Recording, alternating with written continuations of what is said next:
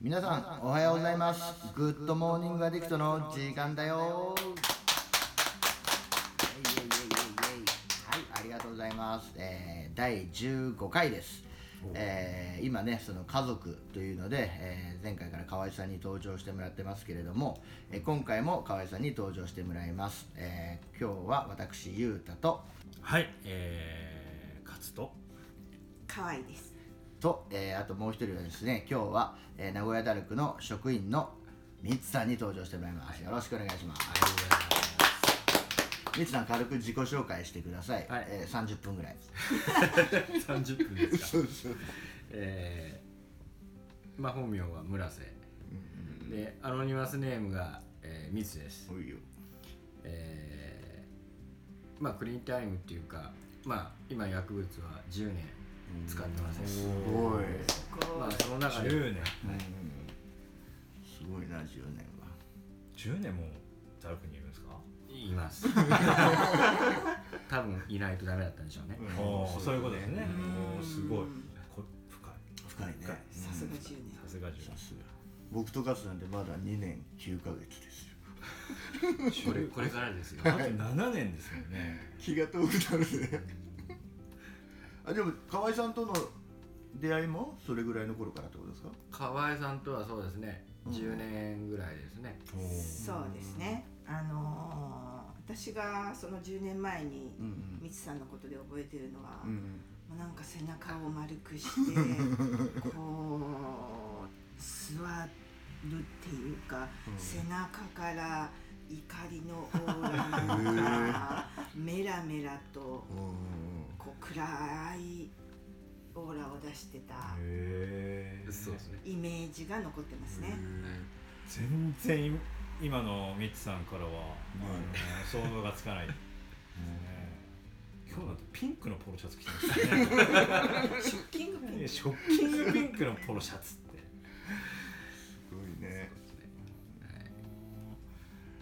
まあ今河合さんからありましたけど噂じゃでも最初はこういろいろ暴れん坊だ問題児だった。問題児だったっていうそうですね、当時こうつながってこう半年ぐらいうんですかね、まあサポートっていうのはこうあったんですけど、まあ、僕の場合は6人。買い物行くたんびについてきました。みつさん一人に仲間6六人人で職員とかも入れて。職員は別職員で入寮者入寮者6人で囲まれて行ってた囲まれて。なんでなんで？万引きするとか？いやまず言われたのが、うん。職員に。逃亡するかもわからないっっていうのはまず第一にあって。まあ暴れたとしても一人じゃ抑えらんないっていうのがあったよね 一人二人じゃね。柔道やってたもんねみつさんね。そうですね。ちっちゃい頃柔道をやってて、でなんかもうベンチプレスもガシガシやってたみたいな。そうですね。毎日。やってたんだ。そうですね。僕入寮してうん。ずっとやってましたね。もう毎日 NA が終わるたんびに、うん。終わって寮に帰る帰った時に、まあ時間は9時から夜10時までの1時間、こう毎日365日、嘘？365日？まあ、日曜日はないんですけど、まあね。土曜日までっていう、うん。まあ、トータルする1年。365日じゃないじゃん。要素ね休みなく。持ったっすね。ちょっとごめんな。さ いじゃあもう当時重量とかも結構上がってたんじゃないですか？そう僕やり始めたのが、うん。最初入寮してあの50キロっていうのが上がらなかったんですよ。30キロからこうやってって、ん。徐々にこう上げて。30キロから？へ徐々にこうねうん。50キロ60キロ、70キロでまあいい2年ぐらいでこう110ぐらいまでおーすごい。上がるようになって、まあその時ちょっとねまあ弟に対抗っていうのもあったんですけどもともと自衛隊やってたからあれには絶対に負けたくない。ああ双子ですもんね。双子ですね。さあさあさあさあ今ちょっといいキーワードが出ましたね。その家族、えー今回はねあの家族の特集ということでやってますので、えー、みつさん家族との関係っていうのは今どうなんですか？今は、まあ、修復は少しずつできてきている。うーん。当時はダメでしたから。当時っていうと一体いつ？僕つながった時はうん。家族とは縁を切られて兄弟とも縁を切るってもう。その弟さんとも？そうです。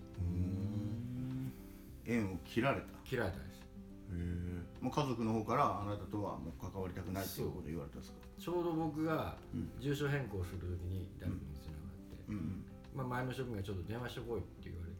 おみつさんが直接したんだ。うん。で電話した時にちょうど母親が出てうん「あなたとはもう関わりたくないから」言われたことがもあー。まあでもそれぐらいのことをしてうしまっしてきたっていうのはたん。ですよねそれがたまたま逮捕とかっていうのが問題かもしれないけどもその以前にもたくさんやっぱ傷つけるようなことっていうのがたくさんしてたってことですしてきました。あーそういうのが積もりに積もってでもうあなたとは関わりたくないわよって言われたんですね。それからどれぐらいあの家族との会えない時間っていうのがあったんですか？会えない時間はやっぱ3年ぐらいですかね、はい。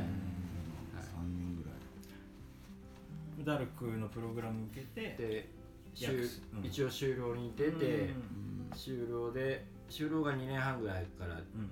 働き始めて、うまあ、当時警備ん員やってたんで、そこからちょっと半年ぐらいまあ会う機会与えようかって言われて、まあ、直接僕は母親に電話してないんですけど僕は弟の嫁に電話してから母親に連絡取ってっていう、うんまあ2週間ぐらい待ったんですなかなか電話かかってなるほど。そういった経緯もあります、河合さん今みつさんが言ってたその家族と会う、ええ。その期間だったりそのええプロセスみたいなやつっていうのは、えーえーどういうのが一体正解なのかな？不正解なのかまあ正解不正解っていうよりな、は、まあ、みつさんの場合は3年だったんでしょうけど、もうねさっき言われたみたいにご家族も疲れ果てちゃってもう混乱してそういう状態でもう会いたくない縁を切るっていうことだったと思うんでまずはやっぱりご家族のまあお互いにですけど距離をとって心を落ち着けるっていうところから始めてそこからまあ前回もお話しした共依存の問題についてこう取り組んでいくとやっぱりまあ年単位にはなるかと思いますね。そうだよね。うん。今河合さんが言ってくれたその共依存うん。の問題、まあね前回前々回と、まあ、家族の共依存の問題に話してましたけどやっぱそこができないくて、うん。あの前に進めない、うん。前に進まない、家族の方ってすごく多いと思うんですけど、多いですよね。やっぱり20年30年下手したら40年、ずっとその関係性を続けてきたわけですから、あのそこを変えていくっていうところをうん。まずえ何を変えればいいのっていうところから始まるので、うん。あのすぐに解決できることではないですよね。やっぱそういう時に、うん、後押しになるものじゃないですけど、うんやっぱこう僕僕の経験僕の経験というか 僕の話で言うと、まあ、僕が刑務所に入ってる間に、まあ、家族が、まあ、突き放してくれたおかげであれでしたけどやっぱ家族は家族でそので周りのそういう同じような経験をしてる人たちとつながるのってやっぱり力強いのかなってこう自分は感じてるんですけど。うんやっぱり一番こう思いをね共有できるしこう辛いこと嫌だったこと苦しいことも話せる場所なのでここへ来ると最初のうちはねちょっと足が重いっていう方多いんですけどこうそういう苦しさを吐き出せる場所っていうところではやっぱりすごく後押しをしてくれる大切な場所になってると思います。うん家族会の重要性ってことだよね。家族も仲間が必要ってことだな、ね。やっぱり。仲間必要ですね。うん、僕たちが仲間同じ苦しみをこう共有し合って、うん。うん仲間の中でいることで回復していくのと一緒で、うん。家族も同じような人たちと仲間を作るっていうのはすごく大事なことなんですかね。ねそうですね。なのでみつさんのお母さんと、あの義理のお姉さん妹さん。妹。妹さんも家族会にねあの本当に私が関わらせてもらった最初の頃。来られてましたよね。で今こういうふうにね修復できてうん。毎日電話するみたいな。そう毎日電話してるもん夕方。毎日そうですね、うん。やっぱ気になりますからね。うん。毎日電話して毎日まあ。おいっ子ともすごい仲いいですよね。おいっ子？っ子。おいっ子おいっ子。うん自分の子供みたいに喋りますもんね。僕たちに。あいつがよみたいな。なんかねうん。可愛くてしょうがない。孫だよ孫。まあそうだよね。すごいなと思って。とこうそういうところは甘いなって自分は。子供たちには。うん。おいっ子やめいっ子にうん。なるほどな。まあその今こう毎日電話するような、まあ、関係になるためにさんはやっぱりこう埋め合わせっていう形で、えーいろんなことをこうやってきたと思うんですけどやってきましたね。どんなことをこう埋め合わせしてきたんですか？その、まあ、家族関係を修復するにあたって。まあ僕はこうね使ってた時っていうのは本当母親には一番ひどいことをしたのがあるんですよ何したんですか、ぱまあ母親はこう貯金ね働いてお金貯めてはい。リフォームのお金をねはいはいはい。僕最初こうお借りするっていうのでこう抜いてたんです 後にそれがどんどんエスカレートしてくる、はいはい。もう1万円が10万円単位10万単位になってそれが今度100万単位。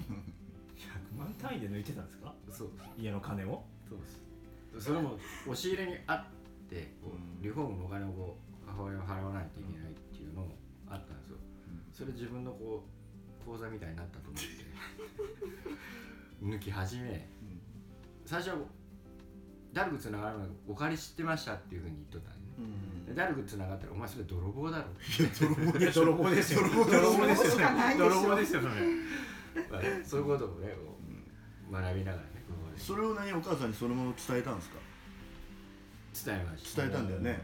伝えたらなんて言ってた？分かっとったわって言われた。言われまし 分かっとったわなもんたまあその後にこう妹のうん。ね大事な何を何？シャネルの時計とか。あと結婚指輪。をこう持ち出してはい。質屋に行ってはい。お金に換えてそれも薬代にした。最低ですね。最低ですねそれを妹さんに話したんですか？話しまし何してました？た怒ってました。それは怒りますそれは怒りますよね。それは怒る。妹さんは気づいてなかったんですか？お兄ちゃんが売ったっていうことに。最初はねはい。なんか探してたんだけどうん一番疑われたのは弟が一番疑われた。へえちょっとそこはまだバレてなかったところです。うん。で後々に全部自分の方に矢が向いてきて。うん妹やおふくろからうん「あんたでしょ」いや違う」って否認をしてました。当時は。なるほどね。でもなんか妹さん私に返すのは後でいいからお母さんに先にっていうこと言ったんでしょ？そうです。ね。まあもう一生かかってもいいから返したいね。